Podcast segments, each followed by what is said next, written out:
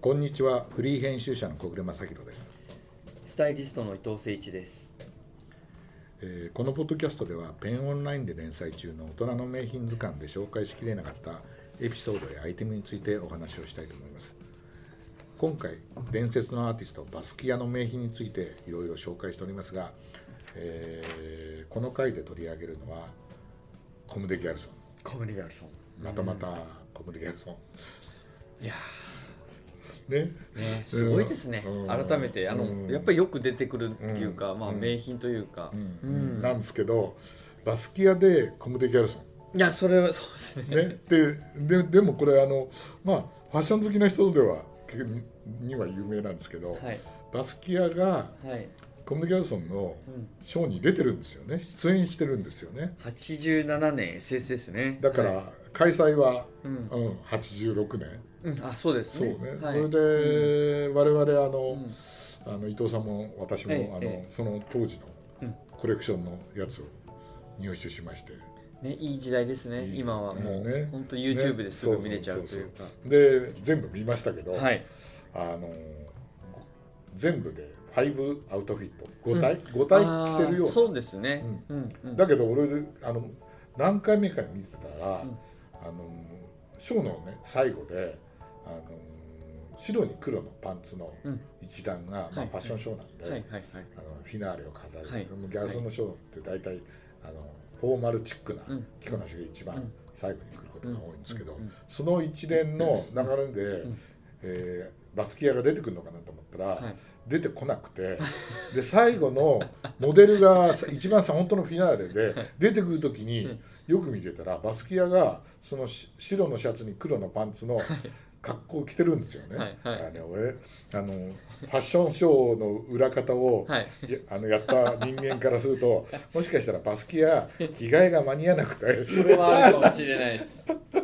い。ね、うんであのいショーろいろな理由でね。そうそうあのショーはあのあれですよねデザイナーの川久保玲さんがうん最後にちゃんと出てくるね、あ、本当それ僕もびっくりしまびし。ったくりしたでしょ、うん今出てこないもんね、はい全然ね80年代はちょっと何回かは出てらっしゃる。ねすねあれだから珍しいよね、ごは本い。人が珍しいですね。ね、動いてるご動いてるご本はい人はいはい見られるあのでまああのなんえっとお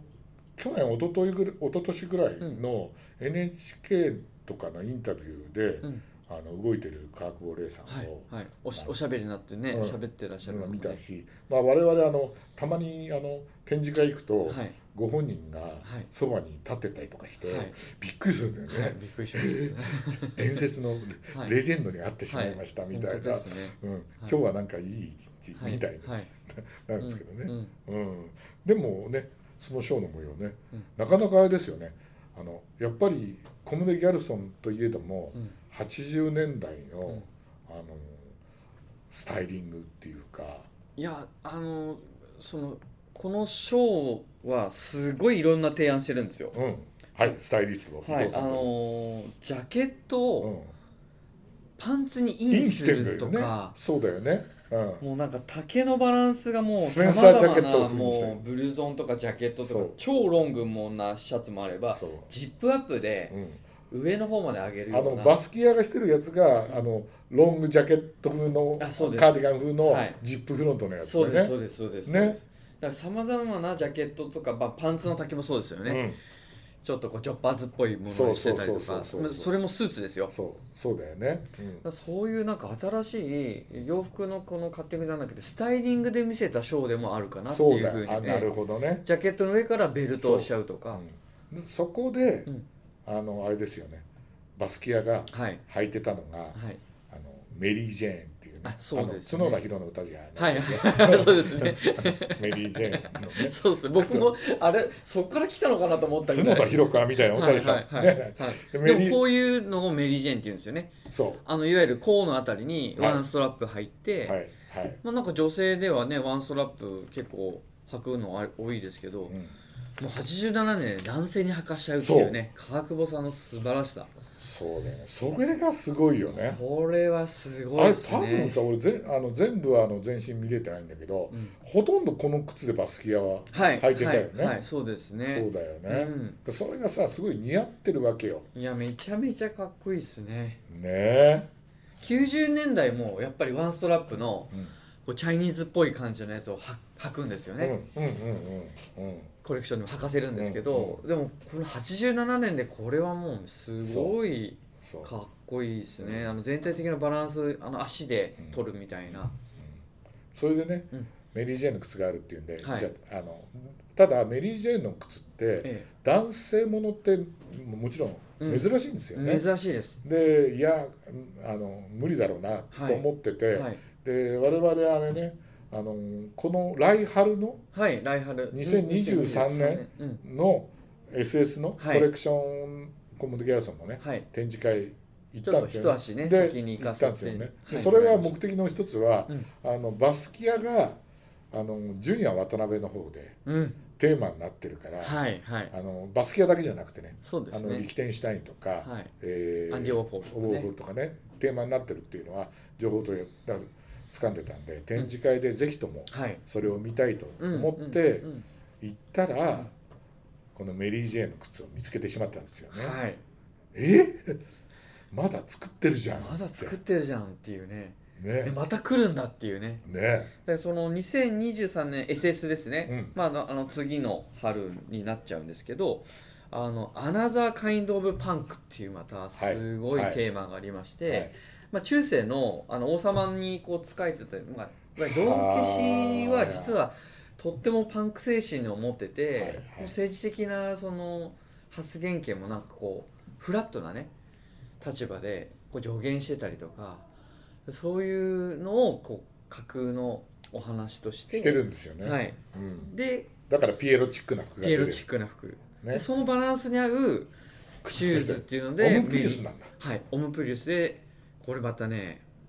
すごいんですよジョージ・コックスのあらイギリスのジョン・ムーアメイド・イン・イングランあド何トリプルコラボそうですすいやごいーん名です品よじゃないですか、はい、あーちょっとねバックでも少しラウンドのちょっと長細い感じのやつああいいですね、え最高、これも厚底うでんしかもこうラバーソール、あラバーソルダー、はい、厚底でちょっとこう触ってもらって重いですけどねああ重いけでど、最近ダットシューズとか、まあ、いろんなシューズがまあちょっとこうはい、足元に割とボリュームを持たせるというのが最近のスタイリングでも多いですけどまあ本当に太いジーンズでも合いますしうわーギャルソンのねそのスタイリングでは、まあ、あのスカートっぽいパンツとかで履かしてますけど結構ねこの形丸いフォルムですけどカッティングも面白いでしょう、うん、トゥーの部分がちょっとこれね、はいプーのこのもモカが入ってる縫い目が入ってるところは、はいはいすごいあの非対称でねそうですねいやーこれ欲しいけど皆さんあのこれはい、来年の春夏物なんで、はい、2023年の SSS なんで、あのーちょっと先ですけどね店頭に並ぶのはまだまだ先なんで、はいはいあのね多分、まあ、今年末かからら来年来だ年だよよねね2023アメリ年カあの、のはイギいリスからこれ渡ってきあの、 そうです海ねを越えてくるから、はいなかなかねこのコロナ禍ではい製造大変だから、うんちょっと遅れるかもしれないですもんね、うんただちょっとね初このなんていうの早めに見れるっていうのはすごいありがたいですねね大人の名品図鑑でねこれ名品になるよはいでもこういうのをさつまりえ87年でえも、はいまあ多分メリー・ジェーンと靴もうん過去いろいろコレクション全部見れば、何回か多分復刻そうですねしてるんじゃないかと思うんだけはいはいどはいはいそういうのをまたねええええ復刻してちゃんと作るって、復刻っていうかね、うん新たな新たな衣装で作れるって、やっぱギャルソンもやっぱり名品を作るすすもう術をよく知ってるというすごいですよねまたジョージ・コックスですからねあーいいですねしかもジョン・ムーアがなるほどデザインしてねオムプリウスもちゃんとこうインソールにすごい入ってますのなるほどねでぜひねでであれでしょ、伊藤さんそのメリー・ジェーンって女の人には多いんだってはい話してたよねはいはいはいこれもね調べましたよありがとうございますちゃんとねあの原稿にはしますんであの、はいゆっくり、はいこれはね、ちょっと教えていただけますか。えーっとねはい。えーコミックストリップ、うんコミックブックだと思うんですけど、1902年に発表したあのバスター・ブラウンはっていうのの登場人物で、あのタイトルキャラクターのバスター・ブラウンの妹が、はいの名前がメリー・ジェーンうんうんそれでメリー・ジェーンって作られたっていうんでね、うんそのバスター・ブラウンっていうのはこれでございますね。ああ本当だはいはいはいはいはいで、えー、と日本では、ええあバスター・ブラウンってブラウン社うんアメリカのブラウン社と靴が持ってる商標でして、うんえーこれバスター。うんなるほどなるほどねなる、ほこどれはねなんか靴違うんですけどで、えーブラウンってさうんあの日本のリーガルのあのアメリカでの親会社なんですよあそうリーなガんルでっすてねブラウン社アメリカのブラウン社が持ってるはいはい商標の一つなるほどをリーガル日本製菓が契約して、うん日本でリーガルっていうのは展開してて多分ねバスター・ブラウンって靴の写真も出てきてこれはね日本日本シューズだから日本製菓だから はいはい日本そうですねリーガルじゃないかもしれないけど日本シューズ日本製菓がうんうんバスター・ブラウンを作ってて、であのこういうあのうん靴もうんちゃんと作ってたっていうね日本でも売ってたみたいああなんでだかそうらなんうんうですねんそれのうん名前らしいですよ。ああでちなみにですね、はいディズニー映画の「不思議な国のアリスあ」そうはいはいが靴って有名で、うんえーこれはね、えーその隣は「エヴァンゲリオン」のねアスカがすか見よかハンターハンターハンターのビビススケケだの靴 すごいもみんなメリー・ジェーンえーだっていうんであれをメリー・ジェーンって言うんですね言うんですよなるほど言うんですよどこからどういうネタなのかって思ってましたあー元ネタが、ねはいでもみんなメリー・ジェーンって靴業、あんまりねあの一般名詞ではないと思うんですけど、うんうんうん靴の職人さんとかはみんなねメリー・ジェーン知ってて私もどっかで聞いたことあるんで、いやだからワンストラップっていろんなところ出てますけど、うん確かにこのコムデ・ギャルソンのうんジョージ・コックスのこれ2023年の春夏はうん確かにこれ女性が履いてもおかしくないフあォルムですよないないねよねでそのまこまれがもうメリー・ジェーンですよねそうそうまさしくそうそうそうだからこれ本当に今回やるメリー・ジェーンの靴ではうんもうどんずばだったってことですうんようんね、うんうんああなるほど、うんうんへえででも当時そのさあ87年バスキアがそのコムニガルソンでモデルで出た時に26歳なんですよね亡くなるはあ亡くなる1年ぐらいそうだよね前なん86年だでからねなうんうんいやうん本当に貴重なちょっと過ぎてたらもう出てないしでそれこそあのさっきご紹介していただいた「バスキア」っていう映画の中で、うんあのデビッド・ボーイが扮するジョあのアンディ・そうオーボルと話してる時のそうそうセリフの中で、うん今度そうコムドギコムデギャルソンのショーに呼ばれてるけそどう一緒に行かないからモみモたデいなルの誘いがさ君あるから君も行一緒かにないどうみたいな、ねそうだよねそれでそうするとさどうあのやり方が分かんないから教えてとかなんとかって言うんだよねそうそうそうそうそれであのほら僕のモデルエージェンシーに入らないかっていう言うんだけねどまた誘ってでもウォーホールははいはいモデル、僕のモデルエージェンシーってすごいあの、えーあの座って訳しちゃってるんだけど、うん彼は、うんあの自分でモデルエージェンシーやってたわけじゃなくてモデルエージェンシーにあの所属してただけで,、うんうんでその当時の都都市伝説っていうか、はいはいはいなんだけど、うんあの本当にブックにウゴホルが載っててそれで頼むとあの普通のあの普通に、うんあのウォーホルが来てモデルになってくれるっていう、えー、本当にすごい面 白いそれ、うあそうなんですんねそうそうそう都市伝説ですね都市伝説都市う伝説ーんそう面白いうんだただそういうし商売も本当にうまかったというかすごいですねうーん面白いよねまあでもこのブルータスの、うんあのちょっと話変わるかもしれないですけど、エヴァラストのね、うんよく来てるこれまあモデルっちゃモデルですもんねそうそうそうそう表そう紙そうにそうなってねそうんんんこれもね亡くなる直前だったとポスターにもなってますなもっんてねるもんねで私ねあのアンディ・ウォーホルの話が出たんえええでえええっ、えとねわあすごいウォーホールの目からい見た、なんかバスキアがないかなと思って、ウォーホール日記をねうんこれ上下持ってるんですけど素もう一晴らしい回もう一回見直してみたの、うん読んでない見直してみたの、うんうんそしたらですね、えーこのね黄色の付箋の数すごいですねこれだけいつもねいいつもながらすごいですこのねこはいの数だけ、はいバスキアって文字が出てくるすごいで実を小言暮うさとんすごいっすねえそのえもう下仕込みがすごいでですでちなみにね、はいジョーも見たんだけど、はいジョーの中にはで一切出てこないのはあじゃあやっぱり後期に出会うっていうことそなうんですかそうねそれでねどっかのね資料に出てきたのね、えええっとね70年代に、うんうんあのほらバスキアの映画の中にもえあげ、はい描かれてるけど、はいあのいきなりさバスキアはさ、あのあの出会うっすよねそうレストランにああのギャラリーブルーノと一緒にそういるところをねをに売り込みに行く、はいそれがはい87年かなんかなんですよね。うんうんうんでだから前巻にはこの「ウォーホル日記」の前巻には87うん年うんももちろんあるから、そこにその話が出てこないかなと思ってそこはね念入りに見たんだけどね一切出てこない。はあだけどもうね後期になるとねこれだけよこれだけう。わあすごいこのね薄いのと濃い黄色のやつこれ全部バスキアのけやつ毎日ねあの合ってんじゃないかなってあーもういやバスキアとどっか行ったなんていうね、まあ、クラブとかねそれこそ川口さん第1回目出ていただいてますけど、うん80年代の初頭は、とっても密にう、ん、うん、バだスよキアねとウォーホル一緒にそう作品作ったりとかもしてますし、うんうんやっぱりすごいそのポップアートまああの彼バスキア自身もウォーホルに憧れてたそうしだよねでウォーホルもバスキアの才能に、うん若くしてあそのうそう才能に憧れてたっていうまあなんかお互い引き合うものがすそうごいそあうったそうんだそうなっていうねだだよね、うんうんでこの中にね実を言うと、うん今回お話してるはいコムデ・ギャルソンの話が出てくるんですよそうなんですうね、ん、でねえっ、とね